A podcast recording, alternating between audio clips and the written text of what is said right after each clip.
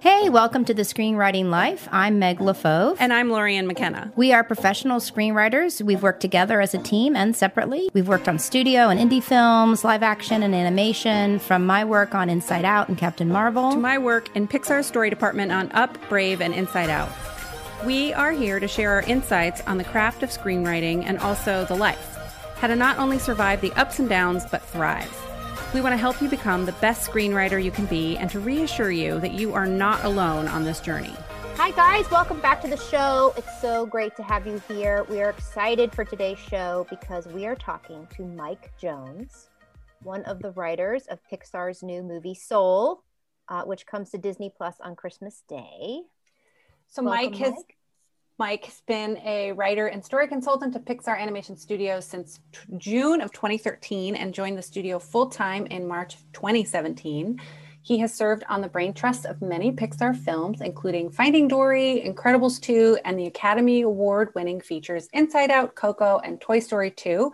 And he also serves on the story trusts of many Spark shorts, as well as features in early, early development. I'm learning how to talk through this. This is good. Uh, he's uh, as a senior story and creative artist. Jones works with the director to develop a story in its early stages. Together, they explore the characters and character arcs, with Mike writing various script drafts until it's cohesive.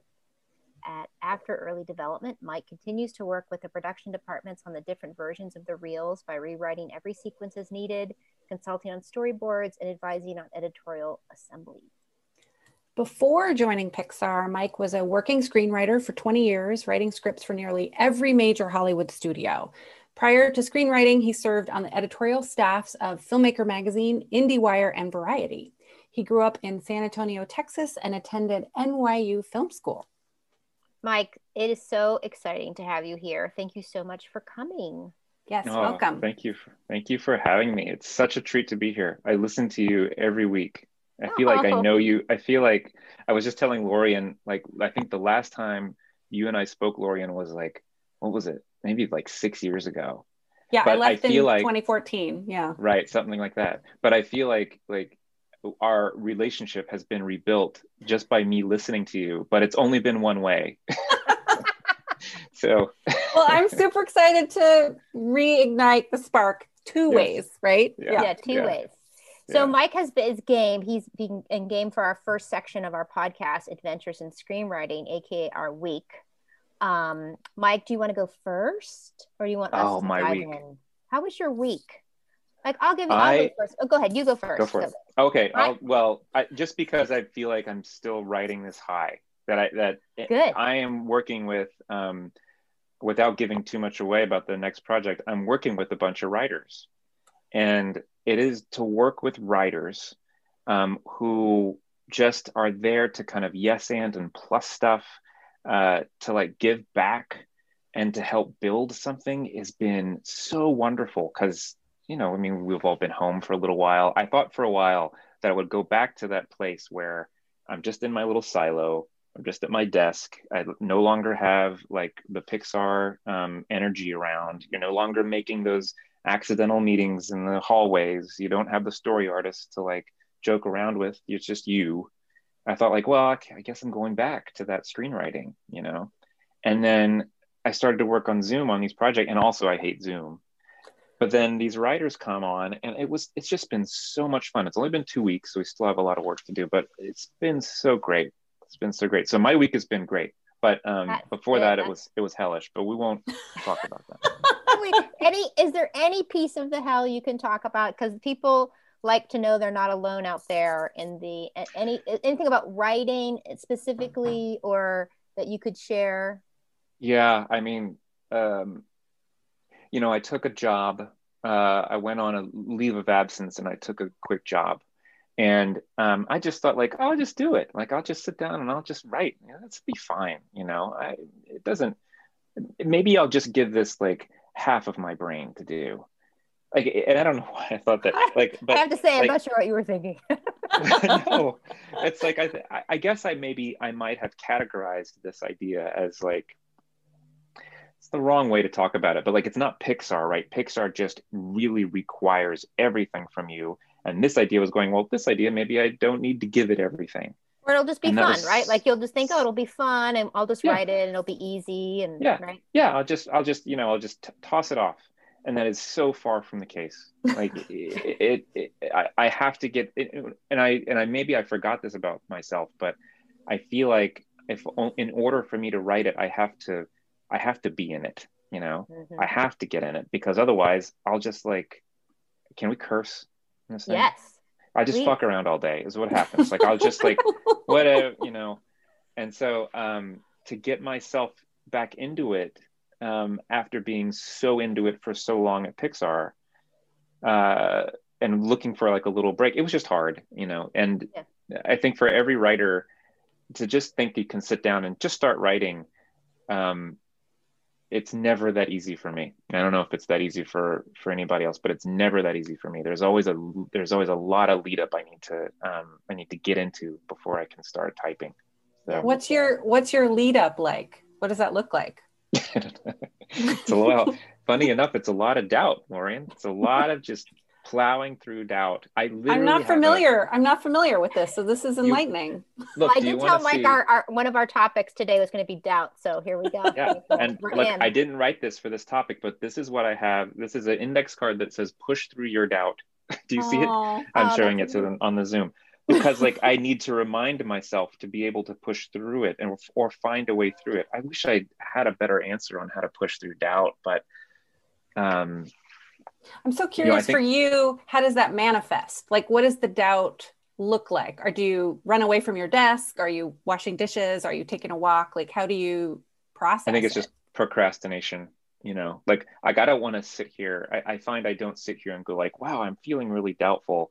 I will instead try to think I'm doing something more or useful by going onto um, the New York Times website and you know what I mean? Like, like yeah, like the state I, of I the world needs my attention right now. Right. Yes. Right. I, yeah. I usually don't want to face the idea that I am really avoiding writing, so I will try to cover it by saying like, you know, the dishes really need to be cleaned right now. Mm-hmm. I mean, not right now, or this floor needs to be swept and that kind of stuff. So I feel like I cover it with a lot of procrastination, but eventually, like I'll eventually I'll get there, you know. Uh, eventually, it's more painful not to do it. I find you just have to like the, mm-hmm. it's just building and building and building, and then yeah, yeah. Because if you get to the end of the day and all you've done is that, and then you just feel so lost and sad mm-hmm. and empty, yeah. and like, what did I even do today?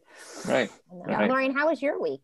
Uh, my week was okay. I got um, I got some notes on that the script I've been working on, and uh, you know, I had my usual like, oh my god I hate these notes. These are I was gonna say you're like, oh, I just it's okay. I just got some notes, and I'm like, um, should I bring up the text that I got about the notes? And of course, I lost my mind. Right, I fell into a rage.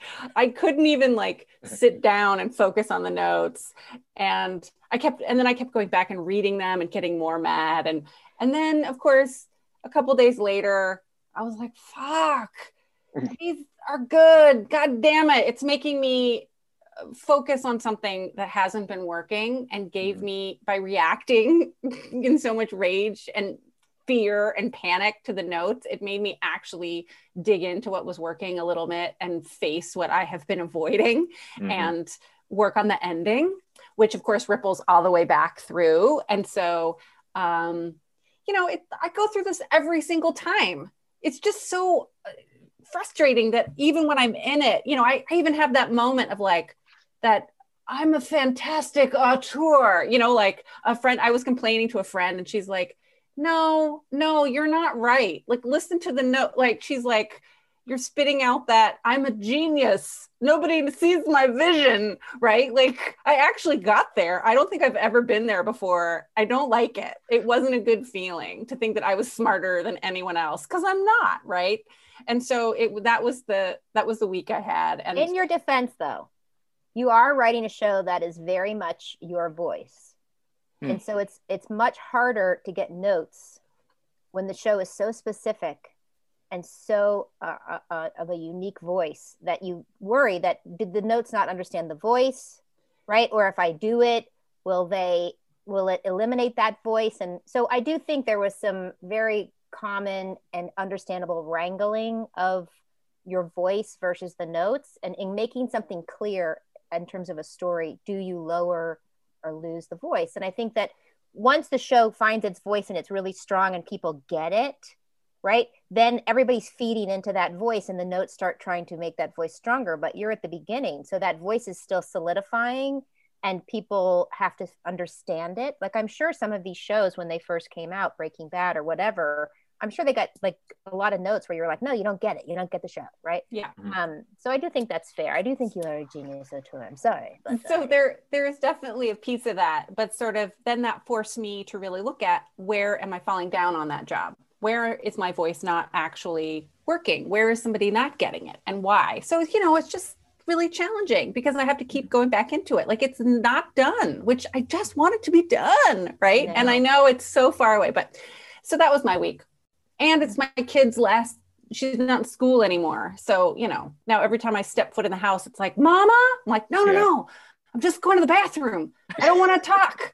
Like i just have to get some water you know like it's so that is that's yeah. fun. Yeah. That's two more weeks of that. Woo! Yeah I am. Um, it's funny. We all got notes this week. Maybe it's because everybody's getting their notes in before the holidays. But um, I got two different sets of notes. Well, number one, just to let everybody know, because I did put this on the Facebook page as my commitment. I did finish my barf draft and get it to my director. Yay! I'm not Good. calling it a barf draft because it was more of what we're calling now officially the lumpy lump.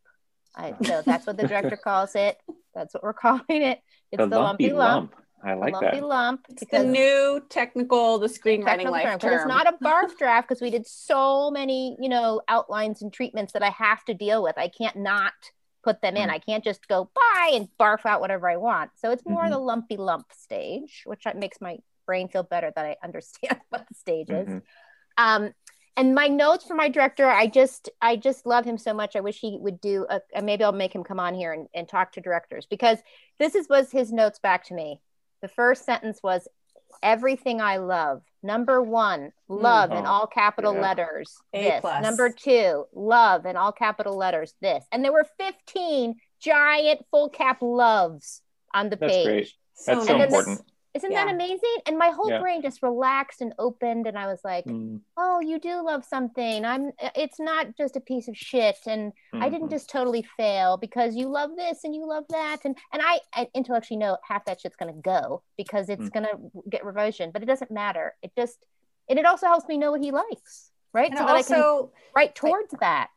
Do you think it's also, you know, he really read it right? Like he didn't, he wasn't just looking for what was broken, right? He no, really no, he read was, it to say, yes. he read it to see, this is what I love. Yeah. Go towards this, move towards this. This is working. And then he wrote, and here's stuff. It's such a beautiful way of saying it. Here's some of the stuff I miss. Mm-hmm. Meaning stuff that we talked about in the outline that maybe I dropped or I forgot or whatever, right? or I was like, I don't know how to do this. I'm just going to skip it. Uh, and so that was such a nice, I'm, oh, he misses it. That's a positive way of thinking of it. Mm-hmm. That's like, I was like, okay, you missed that. And he was like, and here are my questions.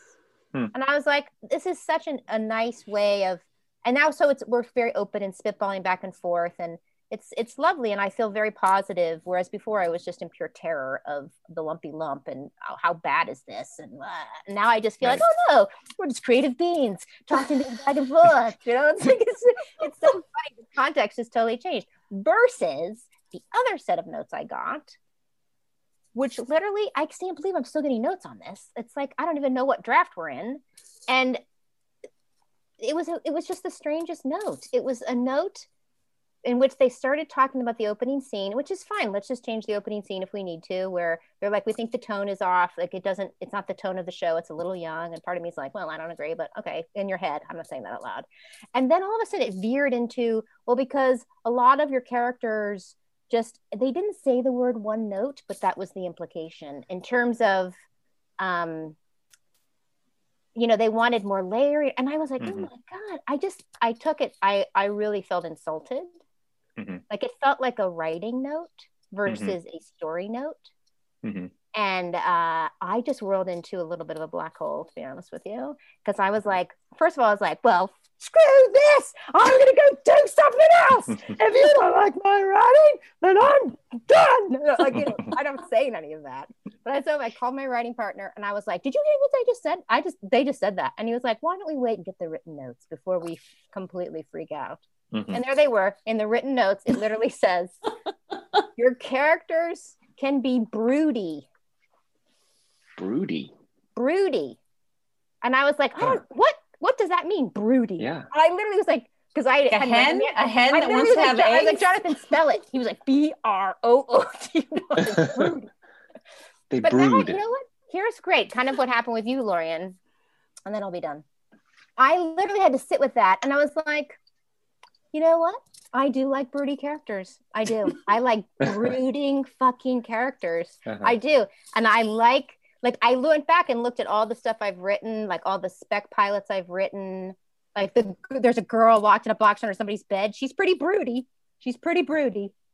I like and I like female anger broody characters. I do. Right. so I was like, oh, well, if I can just accept that, that I do like that, and maybe they don't like it as much as I'm doing it, maybe I have something to learn about my broody mm-hmm. characters that they just need a little, not less broody, because I'm not going to do that. I'm never going to back off a female's anger because I don't think that's the note, by the way, but that's the danger of the note, right? Well, we mm. don't like mm. girls to be angry and mean and broody. I, I don't, by the way, I don't think they're saying that. But if like, that's okay. the case, I'm going to have to quit. Well, then I'm going to throw my desk across the room. I'm going to be really angry and broody. you want to see angry broody? All right, here we go. so it, it kind of opened me up to okay, well then I if I can just face the note and like think about is that true? And the answer is yeah, I like broody.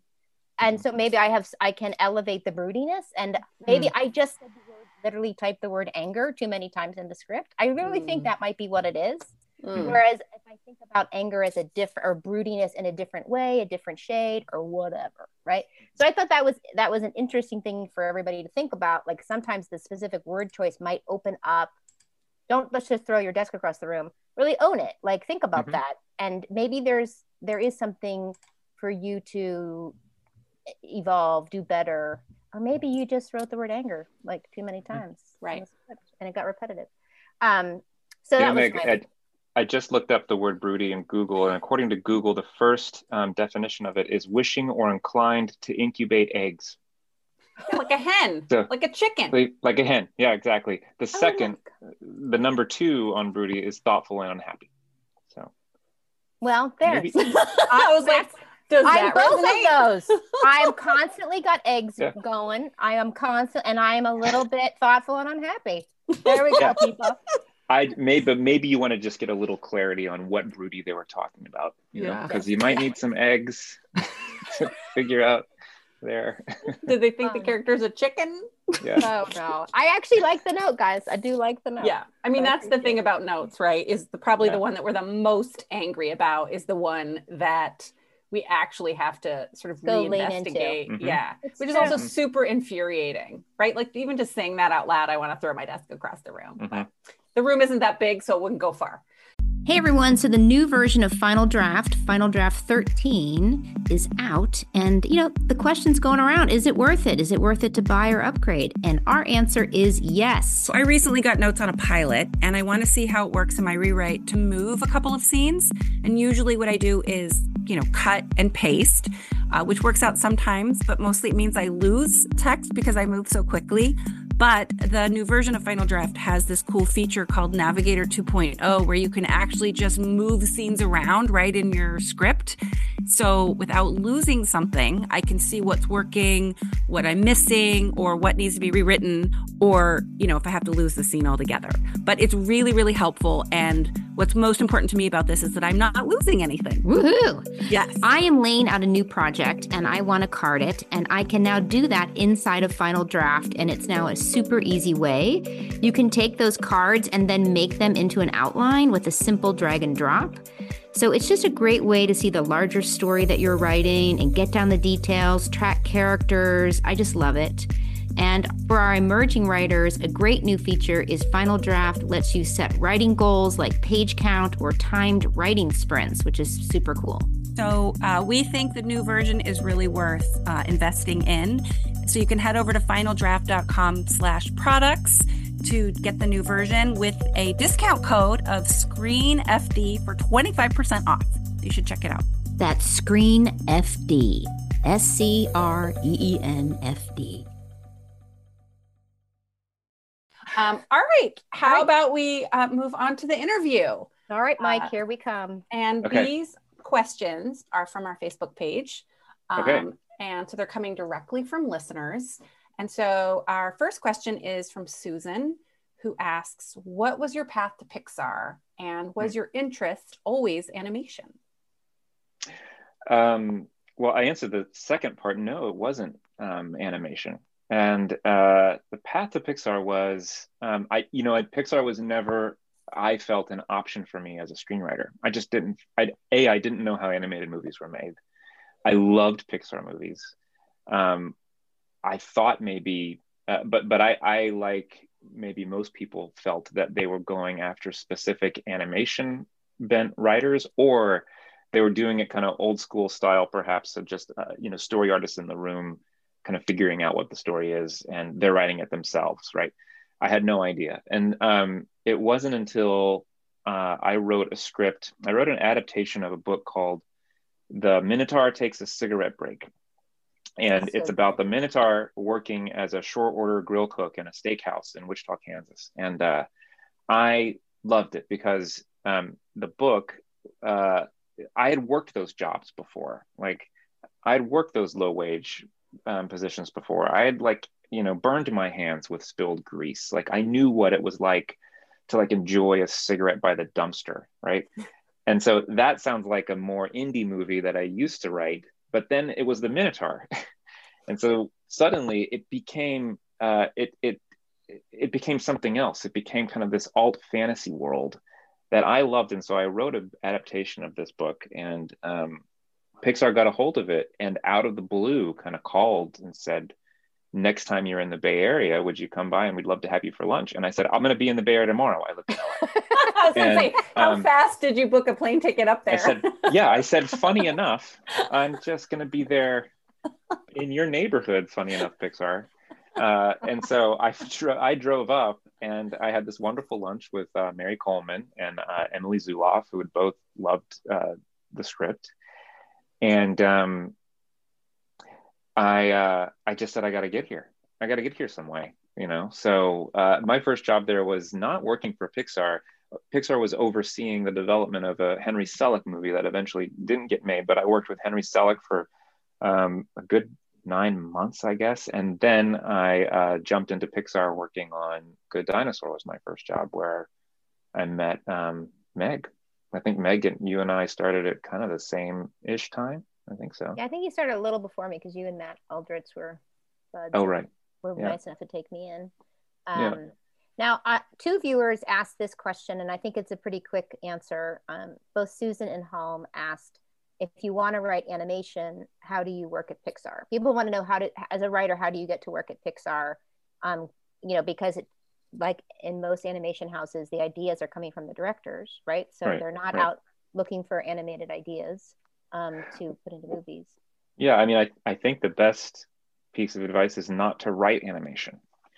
The best piece of advice is to write character, you know, and to write drama from those characters and to always ask yourself, are your characters creating the drama? Are your characters creating the plot? This was the first thing Pixar is looking for. And uh, because Pix- Pixar can make anything funny, they can make anything beautiful or um, realistic. Um, they have tons of. They have tons of fantastic artists in that building. But what they're looking for from the writers, they're looking for story in particular, and that doesn't mean an animation script necessarily. I mean, you know, Mary and her department famously go to Sundance to look for writers. You know, uh, so they with um, you know with Pete, what Pete had is Pete um, said, I got a call saying, look, I've just been sitting in front of an empty screen for a while and we, I just need somebody to bat ideas back and forth with. And so what I found my job was with Pete was that he had a little bit of a concept, but it was more of a set piece. It was more of a setting and not a movie. He wanted to set a movie beyond space and time where souls are given their personality. And I love that idea, but we really needed to create the engine. And that's where I felt like my training kind of came in. What kind of engine can I create between a character or two characters that will drive our story through this setting in the most unique and fun way? um, an authentic and honest way, right? And so uh, that's what we did in those first couple of months was just figure out where's the engine of the story, and we ended up quite simply with we felt the story should be a soul who doesn't want to die meets a soul that doesn't want to live and um, through their journey together they end up discovering what it means to live a fulfilled life. And that's what we had. And i think once pete had that then he started to develop and meg you know this with pete he started to develop that kind of gut. He started to develop that thing inside of him that is going to help him communicate what this movie is then not only to himself and to keep it centered but to every other department on down the line you know because that's what a director has to do at pixar. They have to communicate that gut and that idea and they have to get people excited and inspired by it.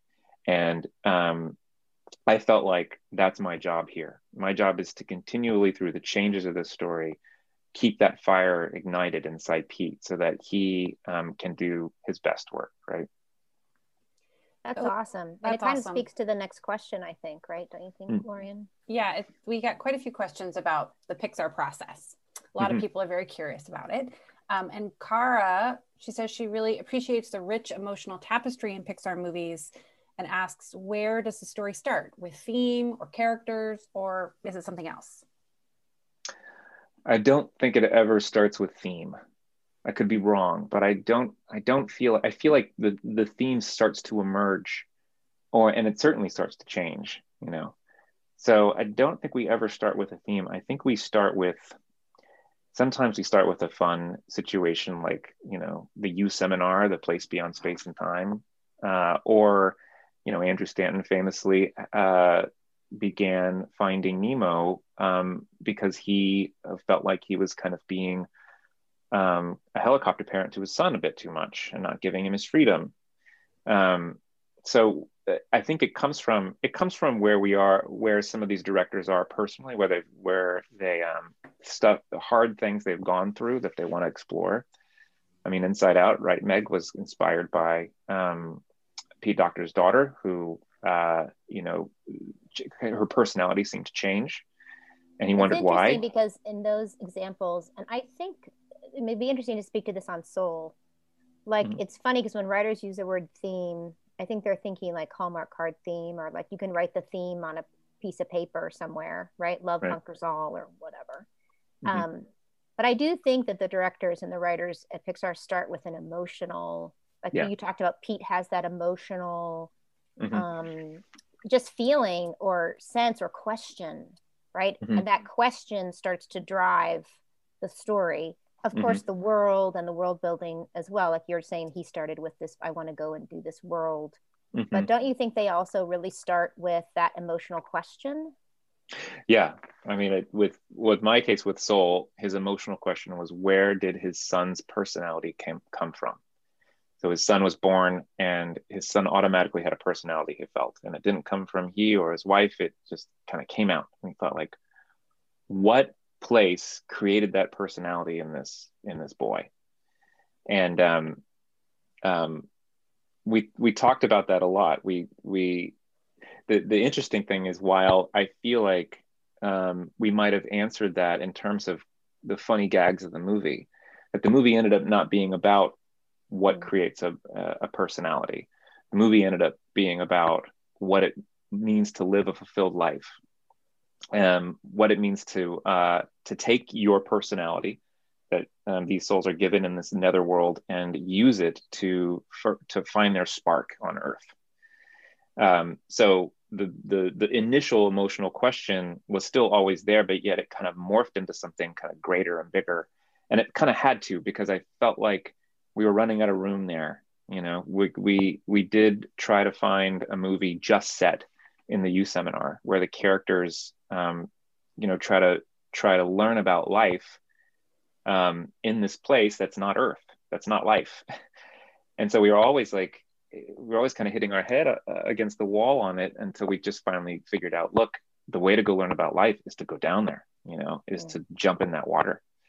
And then the story started to become something else. And um, that's when you embrace it. And thankfully like that's when pete embraces it too. When he no matter if the story is going to go into like way left field, a place that he didn't, you know, think at all, if he's excited about it, he'll want to go there. He's not afraid of it. which is kind of the great thing and what you kind of need at Pixar as a director. You can't be afraid of how much change is going to happen to that story, particularly early on, you know. Yeah, that's that's true. Um, so Wendy asked about the character of Joe and how much was there when you went from outline to script? Like, how did he evolve as you wrote as a character? Were there any surprises for him as a character? Well, yeah, I mean the the biggest change obviously was Joe became a 40 year old middle school um, jazz musician who is a black man and uh, an African American man who at, at some point in his life like didn't get his big break before that we kind of weren't thinking um, what specifically this character was. We just kind of were trying to figure out what what is a literally like what is an occupation where you're really wanting that big chance you know? You're and we thought we immediately went to actor.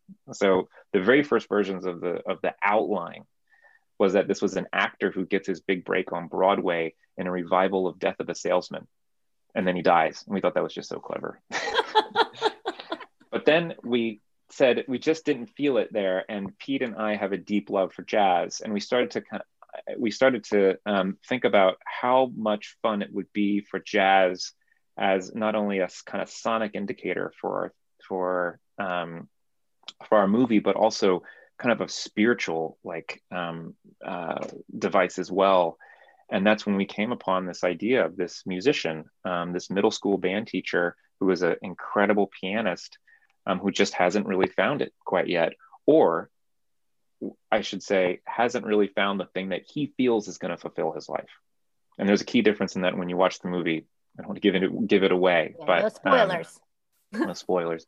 So that was the that was a big change, and so uh, and that was when, um, but that was when I felt like the story really started to get screwed in in a really kind of wonderful way, because once you kind of find that character, like you were saying earlier, Meg, like I feel like a note we always get, I always got sometimes outside of Pixar that I always sometimes got. I'm a writer. Mm-hmm. That um, uh, the characters felt like they were speaking in the same voice sometimes. Like you need to dif- differentiate differentiate your characters. Well, I'm like always struggling to differentiate my characters because I'm always struggling to find out like what's unique about them, and I just can't throw personality traits on them. I kind of need to fit into something that I can kind of feel because that character then has to write through my fingers. And so if I'm not feeling it, then I'm just throwing you, um, I'm just throwing you like something kind of surface and that's not going to go very deep. But once we figured out Joe and what Joe wanted and what Joe needed, then it started to really lock into place. That's awesome. Awesome. So uh, Ben asked about pitching in the room. Mm-hmm. Uh, as someone with social anxiety, he's asking this question what if you are concerned the people in the room won't get it? Do you prepare backup material or go on charisma? Um, should Ben take improv or public speaking? What's a good way to uh, prepare uh, for that? Well, that improv is not a bad idea. I did, you know, I did theater as a kid uh, uh, in high school. Um, that certainly helped a little bit um, in me overcoming a sense of stage fright. But you know, one thing I, one piece of advice I can't remember who told it to me about pitching was that um, think of it as just telling a funny dinner party story you know don't think of it as like you're on a stage and you're you're you're trying to um, perform to an audience that's there waiting to be um, moved. Because then like i i will freeze up. Um, but if i'm like sitting in a room with a bunch of people that i have maybe some kind of connection to and we start with kind of small talk and then i kind of go you know what? Let me tell you this funny story and you tell a funny story, I feel like that's the best pitch because then you're kind of almost involving people in it as well.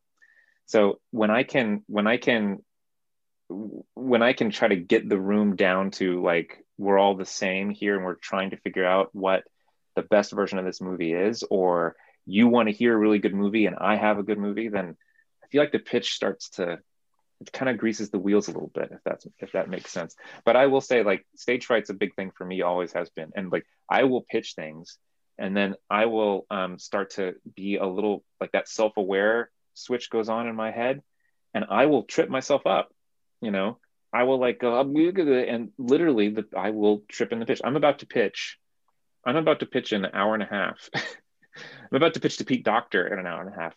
And oh. um, like the one thing that I I and, and Pete and I worked for years together. Why would I still get um, stage fright in front of Pete Docter? Well, of course I do. You know, of course I do. So you know what Bill Hader he he has he has anxiety too, and so he would say that when he was going on Saturday Night Live, he would intentionally say the first line wrong because now he's made the mistake, so it does, and then he would just relax. Yeah. Yes. Yeah. yeah. I think that's yeah. a that's a fun way to do it too. I do something that I think a lot of people do, and probably a lot of women do, which is I'll pitch something, and before mm-hmm. I give anyone a chance to like respond, I'll just say, or maybe that's a terrible idea or uh-huh. here's why that's terrible or here's why that's stupid right i don't even leave enough breath or space in the room for someone to actually like hear what i said and respond yeah. because i just yeah. so i am working on not doing that yeah for sure because you have to think it's a good idea or why are you pitching it in the room sure. like in yeah. terms right. of that pitching around the table um you know it's you know and you know people always have those little phrases which sometimes they do make you not you know punch them in the face or whatever but mm-hmm. uh, yeah i think that it's that is part of the process is, is learning. And I think improv, yeah. improv's a great idea. Yeah. Um, so we had a lot of questions about um, making it personal. You know, Matt asked, you know, how do you find your personal connection when it's mm-hmm. either a pre-existing story or you're working with Pete? Um, you know, mm-hmm. h- how do you find yourself in there? Uh, you know, I feel like in my 40 plus years on this earth, I have enough stories and enough experience, life experience, that I can find a story or find something personal that has happened to me that um, most of the time um, that is in what we're trying to um, get across in that um, like and I also look for it as well. Like I, I feel like I'm a really nostalgic person. I I think about my upbringing a lot, and I'm very close to my family. Like I really relive a lot of these um, stories that happened to me in my life, and so I'm always primed to kind of find the thing that happened to me that's similar that's happening to the character. Um, and so if it's not you know the, the if it's not i mean this kind of goes back to doubt in for me is that uh, i do have when i'm not able to kind of find that plug-in then i do suddenly start, start to have a lot of doubt about the character that i'm writing or the situation that i'm writing. And so i will just try to get it there. You know i'll try to get it into my sphere that i feel comfortable in and um you know, let, there let was me ask this, you about that, about yeah. in terms of you feeling comfortable, because another question we had from Michael was about you know, I talk a lot about sometimes the best writing comes from what makes you feel like you're going into lava. Like it's just, mm-hmm. it's painful. It makes you feel vulnerable, and that you got to write towards that, not away from it. Um, sure. Mm-hmm. So, d- did you find that at all? Did you have any kind of cathartic experience on Soul? I'm, again, no spoilers, of course. I mean, is it something that you felt you, you you needed to do on Soul? Well, um, I think it's worth mentioning. People what people will people maybe will will know the moment I'm talking about in Soul. But there was a there was a moment during the writing of Soul that my father was passing away, and so I would fly out of um, the Bay Area and back into Texas just to be with him every chance I could because I knew that time was short. And so it, it took a little it took months, right? And so I would fly in, I would be with him, I would fly back out, and I would fly back out with all this stuff, right? And um, then the last time I was with him, I sat down with him. He wasn't communicative. It was his last moments, and I held his hand. It was just me and him in the room, and um, I watched him pass away. He kind of passed away in my arms, and uh, but during this time, I'm thinking like, what is he thinking about right now? What what is he? What are the last thoughts of that are going through his head? Is it about his career success or lack of career success? Is it about um, all the things he wished that he did in his life? Or is he hopefully really loving the time that his son is with him right now and is holding his hand as he passes away? And I then kind of turned that around on myself and I said, you know, that, this career success, um, success of soul, my career at Pixar, none of that matters right now. This is the most important thing in my life right now and I loved that moment. It was it, it was there was a moment like no other in in the lava for me is watching a human being pass away that you love. and so I took that back and um, I didn't do anything with it for a while. I don't think I told anybody that my father passed away, but we were at a moment in the movie where we needed Joe to have an epiphany, that we needed Joe to um, to finally understand what it's about. I'm kind of trying to like skirt right. the skirt the thing, but um, and I wrote it, and I just fucking loved it, and it hurt, and I cried writing it, and I sent it in, and um, I and uh, it's in the movie, mm-hmm. and um, I. Uh, I, I kind of, I'm kind of one of those weird people. I think sometimes that um, I I kind of don't like the pain, but I do like the pain. I think we're all. My wife says like you are an ambulance chaser, and it's kind of true. Like I I I will go for that drama, and if I'm crying in it and feeling emotional in it, like it's not great, sure, but I, I, it's it's not the end of the world for me either because it's kind of life, you know. And I just I feel I feel really alive sometimes in those really emotional moments, and so that was definitely it. And um, you know that the the scene didn't change. I mean, the little aspects of that moment changed, but um, the scene stayed. You know? Mike, thanks so much for sharing that. That was amazing. Thanks so much for um, giving that insight, and it was really very profound. Thank you so much. And uh, also, uh, really, I mean, brave. Thank you, but really inspiring to sort of uh, you know, to, you know, because now I want to talk about me because that's what I like to do best. Um, uh, just investigating, you know, what I've been working on and like, oh, what I wrote and I felt so proud about, like it was very on the surface. It wasn't digging into that stuff. So I do know now, after listening to you, I have to go back into the end of my my final scenes and find that mm-hmm. that yeah.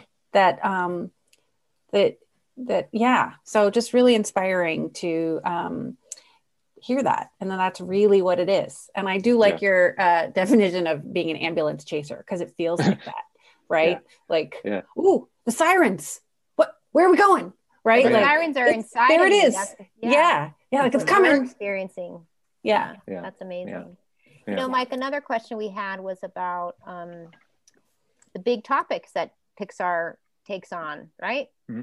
Mm-hmm. souls and uh, the emotions inside of you and you know and and we had many multiple questions about how do you balance that big idea which is you know tricky to uh, to create a story mm-hmm. around successfully mm-hmm. right that you're really doing a reach right where right.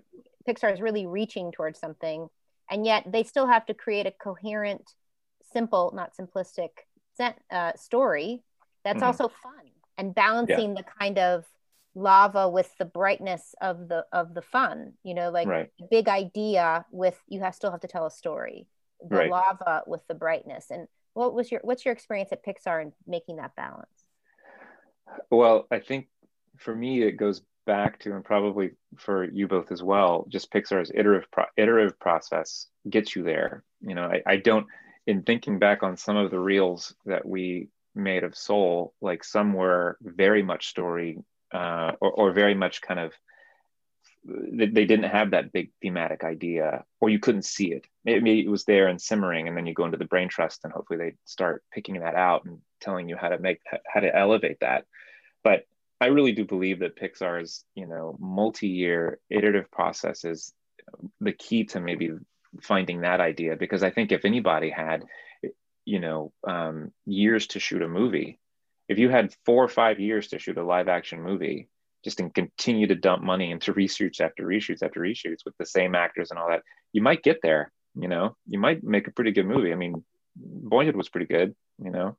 So the i i, I feel like the, that's pixar's great um, uh, pixar's great talent is its discipline but also its great talent is that it just can it will invest the time in it.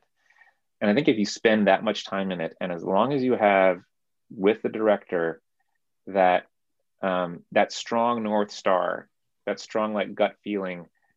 Um, I feel like it will come out. You know, may, I, I uh, um, I'm trying to think like how did we feel? Where did we feel like we had both of those things with Soul? Like when did it finally hit? It really finally like linked to me when I saw it animated. You know, but we had found it before that. But I can't. I couldn't tell you the time we found it. I think I could I could probably surgically tell you, well, we found this thing that helps, and we found this thing that helps in screening three, and this thing that helped in screening four, and then we dumped this in screening five, and um, it's that alchemy, that years, years long alchemy, I think that brings it out.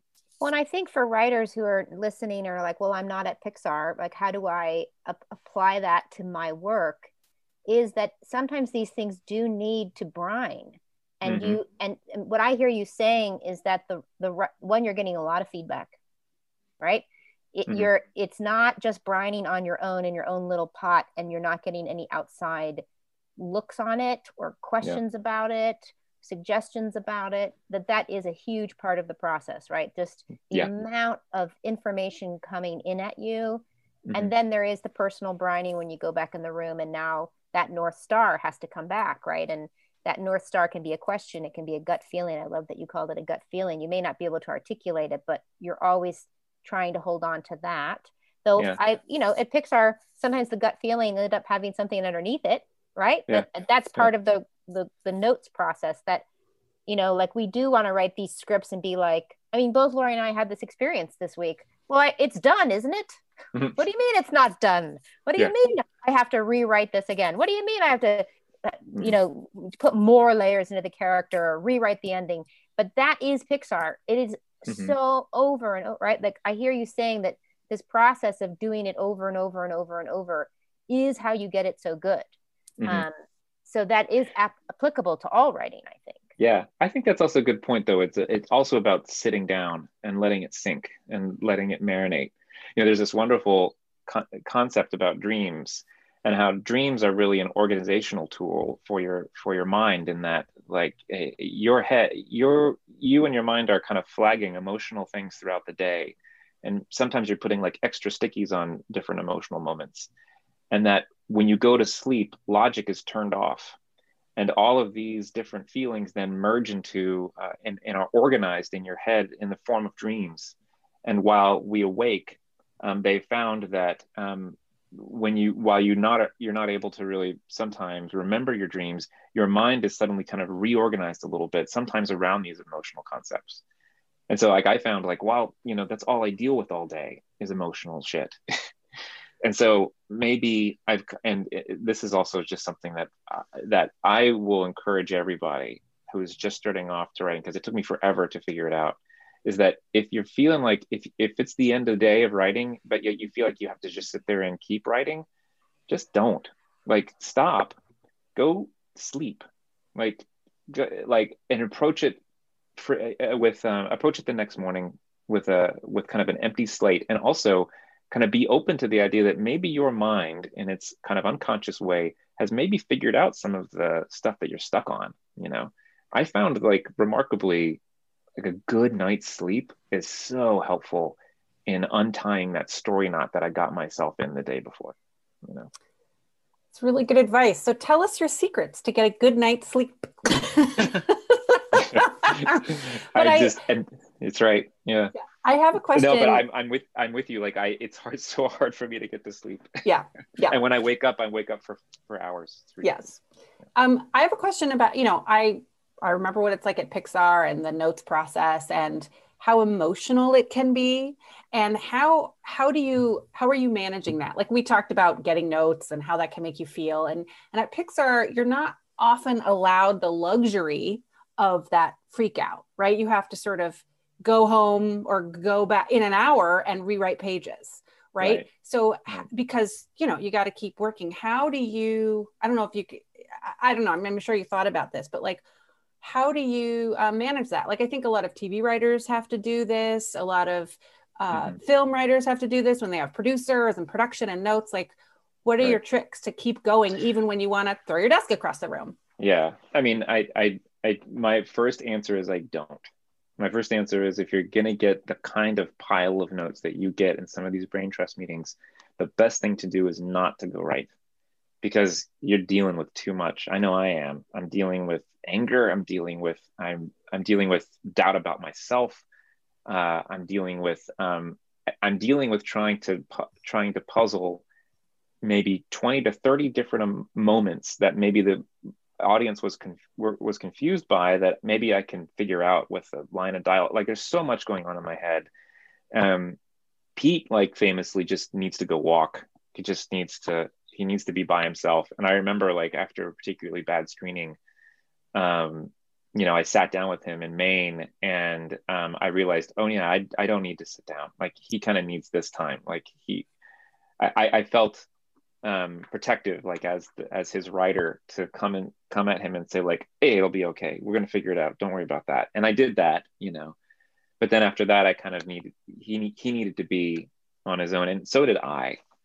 Um, and again, it's remarkable what I feel like a night of sleep does, because if there's any type of organization that I need my brain to do, it's after a brain trust session where I'm just where where everything is suddenly really hot, and everything is very emotional. And the next morning in the, you know, new dawn, I think things look clear clearer, you know. What's what's the song? There's a song there sure there's a song. How how do you um how do you manage it like in the brain trust? Like I've been in those, right? It's mm-hmm. a lot, it's a lot, right? It's a lot mm-hmm. of really smart people who are passionate about your project and they're throwing a lot around all at the same time. And I recently had an experience like this where I had an incredible group of writers who'd read my script and were giving me feedback and i think i disassociated during the the the note session i was mm. unable to engage mm-hmm. Because mm-hmm. i was so overwhelmed um, and you know so this is something i'm working on and i'm really interested in how other writers manage this how do you stay present when you like and i know it's about separating your work from your identity right the work is not me i am not the mm-hmm. work but it's also tied together I mean, how do you stay present in those moments? Mm-hmm. So you can actually hear it and engage, right? Defend yeah. certain things or brainstorm even a little bit. Mm-hmm. Well, I think the first the first thing that helps me is realizing I'm not alone in it. Like sometimes I think we can get caught up in the fact that we are the ones who have to figure these figure this stuff out and that's not true. You're you're in it with the director, you're in it with maybe the co-writer who happens to be next to you, the producer, the head of story, story department. Um, that helps me a lot. Uh, I think I've also just, I, I, would say the first few brain trusts were hard for me. I didn't know how to navigate those. But now that I kind of know what to expect, they're a little bit easier, you know, but not not incredibly easy. I, they the brain trusts that really work, and this is probably a little bit to the side of the question, but the brain trusts that really work for me, we talked I talked about this with Meg last night, is where if I'm given a note about something, I would like a solution. And if I'm at Pixar with all of these great brains, I kind of expect it. And if I don't get a solution, if I if somebody's just saying like I don't like that, like there is I'm automatically defensive. You know, I'm automatically on my heels a little bit and I'm not in a place to receive that note. But if you tell me something that you that you um, had trouble with and then you have an idea like as you were saying last night, Meg, even if it's a bad idea, like that's something that we can talk about, right? Then we can have a conversation. Um, and I will say, like most of the time, the brain trusts are really good at that. Sometimes they're not, and sometimes they're both. Sometimes in the beginning you get a lot of greats, and sometimes in the end, like you just people are just listing, I didn't like this, I didn't like this, I didn't like this. Um, they're exhausting. It's a marathon. Um, and I think as a I, writer, if you're take one thing that I a trick I started to do in those brain trusts, which I don't know if it's a good idea in terms of a giant brain trust because your head is down. I just started taking notes. And somehow mm-hmm. the writing of the notes keeps me present because the pen on the paper, the words, but it is very mm-hmm. normal to dissociate during yeah. that pylon or getting not notes. It's not even a pylon, just getting a lot of notes coming at you at the same time, which is why it should always be recorded because you're going to hear different things. I mean, this note session I just did with Jonathan, he literally heard different things than I did, right? Yeah. So it's always recorded that it's very normal to dissociate. But I hear you, Lorien, that you have these big brains in front of you and you want to, mm-hmm. so you can start asking questions. Like if you can mm-hmm. get in your body enough to say, wow, that's really interesting. That triggered me. I don't know why. Can you talk a little bit more about it? Just to get mm-hmm. them talking more and to, you asking questions, and then something might come up that you can grab onto like mm-hmm. and hold on to that um, my favorite part of the brain trust i agree mike was at the end when they would just start throwing out ideas. Mm-hmm. then you're like yeah. oh this is the fun part. That would always yeah. be a nice way to end it oh yeah to get it to to get it to one of those is great. I always thought angus MacLane also has a great way in brain trust where he really tries to understand what you're trying to say. Like some of these brain trusts you'll hear a note and or a solution solution and it's kind of silence. Angus always kind of leans toward it and go like tell me about that. Like he's really trying to understand it.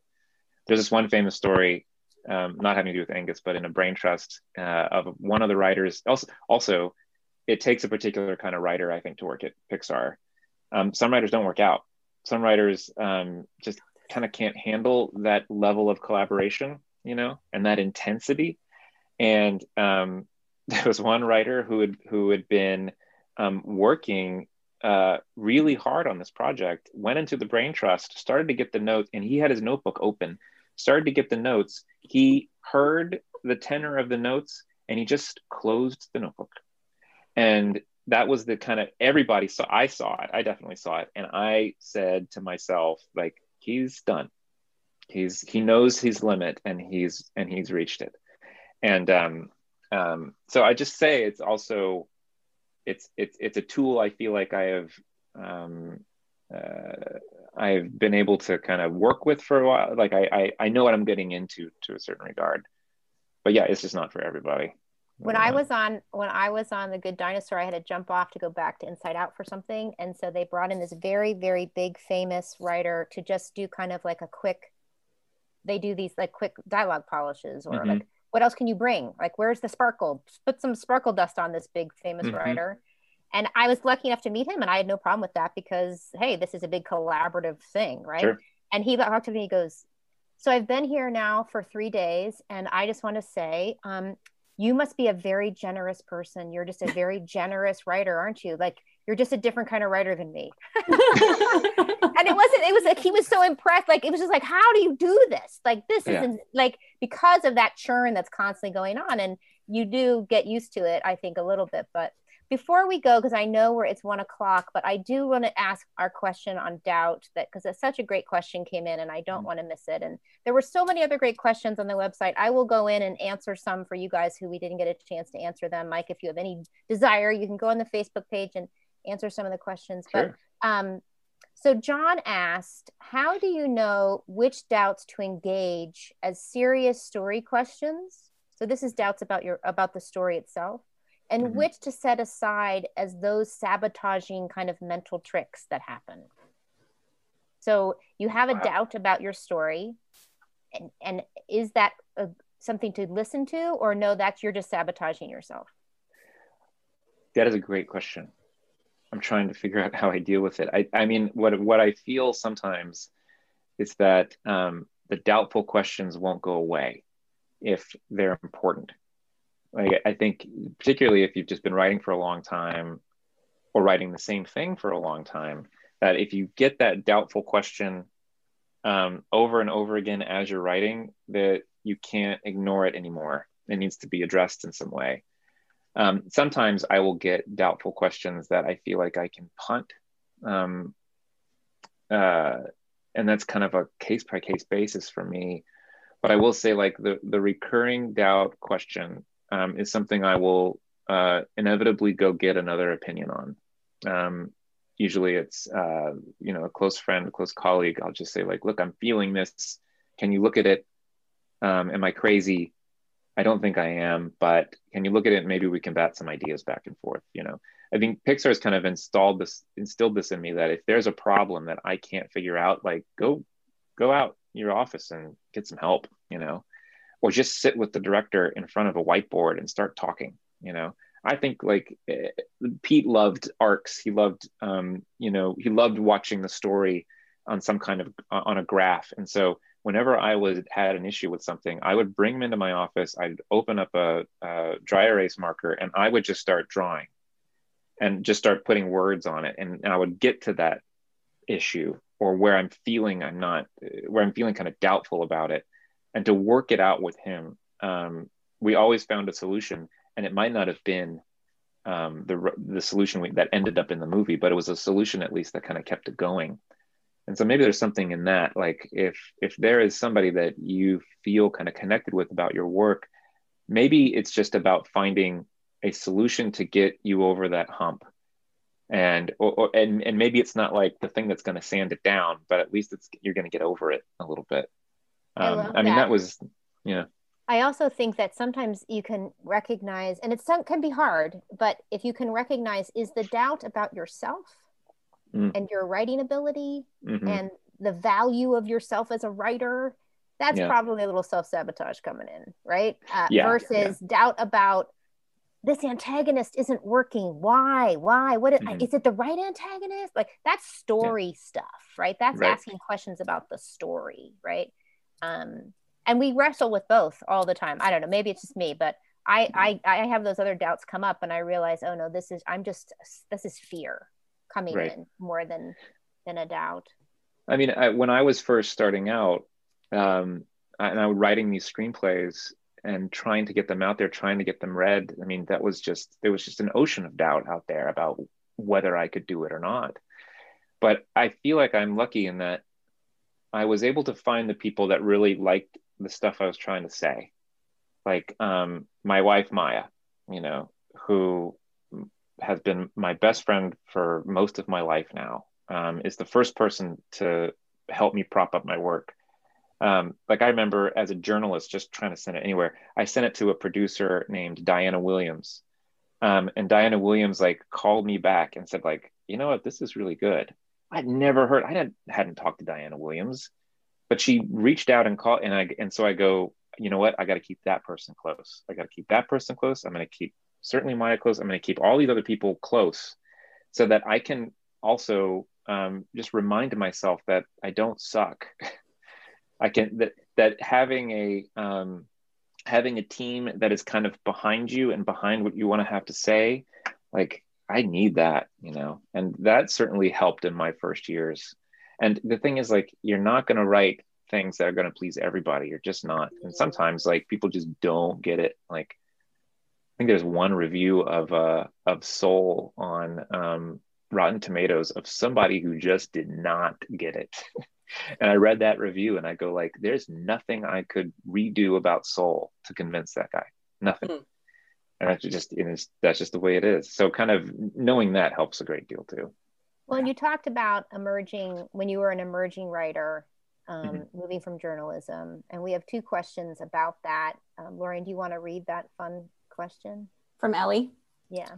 So Ellie is graduating in June, and she mm-hmm. is sure she wants to write. She loves it. She feels she has a lot of stories to tell, but there's always that doubt, um, mm-hmm. especially right now with the world, as she says, mm-hmm. in shambles and unstable, which I totally relate to, and the old "Will I be good enough?" question she asks what was your moment of truth and when you realized you wanted to be, when you realized you wanted to be a writer was it something you always knew and what inspires you and pushes you and continues to motivate you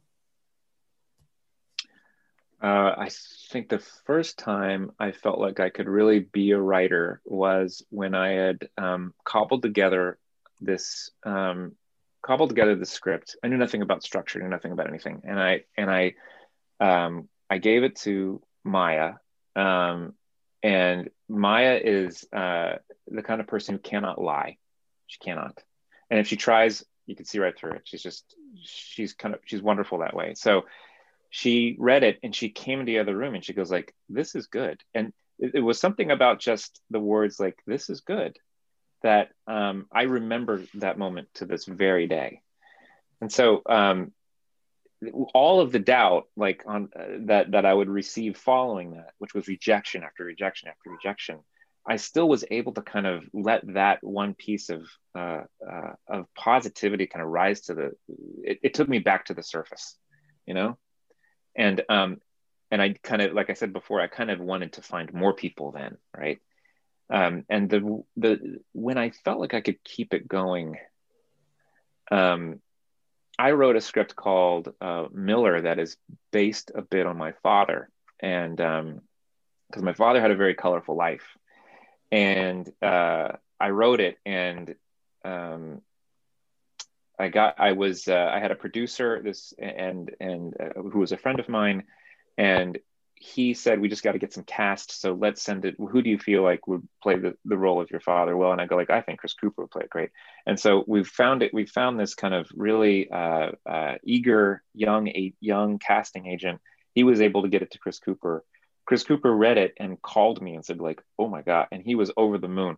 And i was like i felt oh, like I can maybe do this. I can maybe do this. So there was the the making of Miller, and the funny thing is Miller wasn't made. Miller ultimately failed. We couldn't get it together, but there was it, it, this the snowball started to roll with Miller enough that I felt like, oh my gosh, this might actually get made. And while it ended up kind of not getting made, by that point I'd gotten more work based on the script of Miller um, that I certainly mourned the project, but I was able to kind of keep going with it. So um, I think it was, I think it was convincing perfect strangers, um, not your mom, not your sister. You know, it's convincing Maya Churi, who is um, one of the most beautifully honest people I have ever met in my life, that something works. Uh, really gave me um, that kind of that fortitude that I needed because it's all rejection. It's 90% rejection. It is. Um, and so you kind of have to pick and choose like what you, what's going to lift you up. And I just I just decided, well, I love Maya. She's great. Um, I, we're in love, and she's going to be you know the thing that lifts me up. Oh, I love that, Mike. Lovely. Amazing. Thank you so much for coming oh, sure. on the show. We are so lucky that everything you talked about today was so amazing totally. This is a fantastic show. It is such a um, it is such a gift to, to, the community to be honest because I, the way that you both talk about screenwriting and how it is so emotional for you is kind of the great um, the great hook you know? It's like the well, great gift of this of this podcast because like i'll listen to it and i'll go like yep i feel that way too. I feel that way today too you know it is fun so, that the pro writers are listening because it's it doesn't matter if you're emerging pro, you've done it for 30 years, you've graduating yeah. college. We're all sitting in the same boat. So uh, we just want everyone to know uh, that they're not alone. Yes.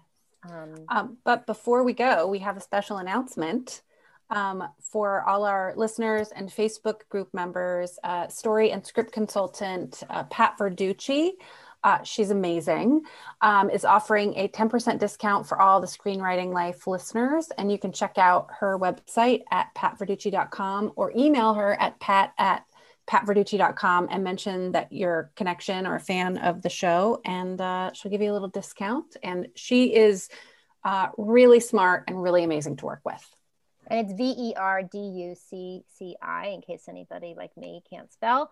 Um, and we don't normally uh, endorse people, but we've had people asking us to read their scripts or they, that they need help, and so we're kind of responding to that by saying we can't. Um, not that we don't want to, we just don't have the time. But Pat is who we go to um, as a, a, professional consultant, so we wanted to share her with you guys. Um, and she's awesome. So just to answer some questions about that that came on the on the feed. And again, Mike, Mike Jones, woo, thank you thank so you. much, Oh, thank you. Thanks, We're Mike. so, this is great. So excited for Soul coming out Christmas Day, Disney Plus, and um, uh, thanks, Mike. Oh, good. Yeah, good to be here.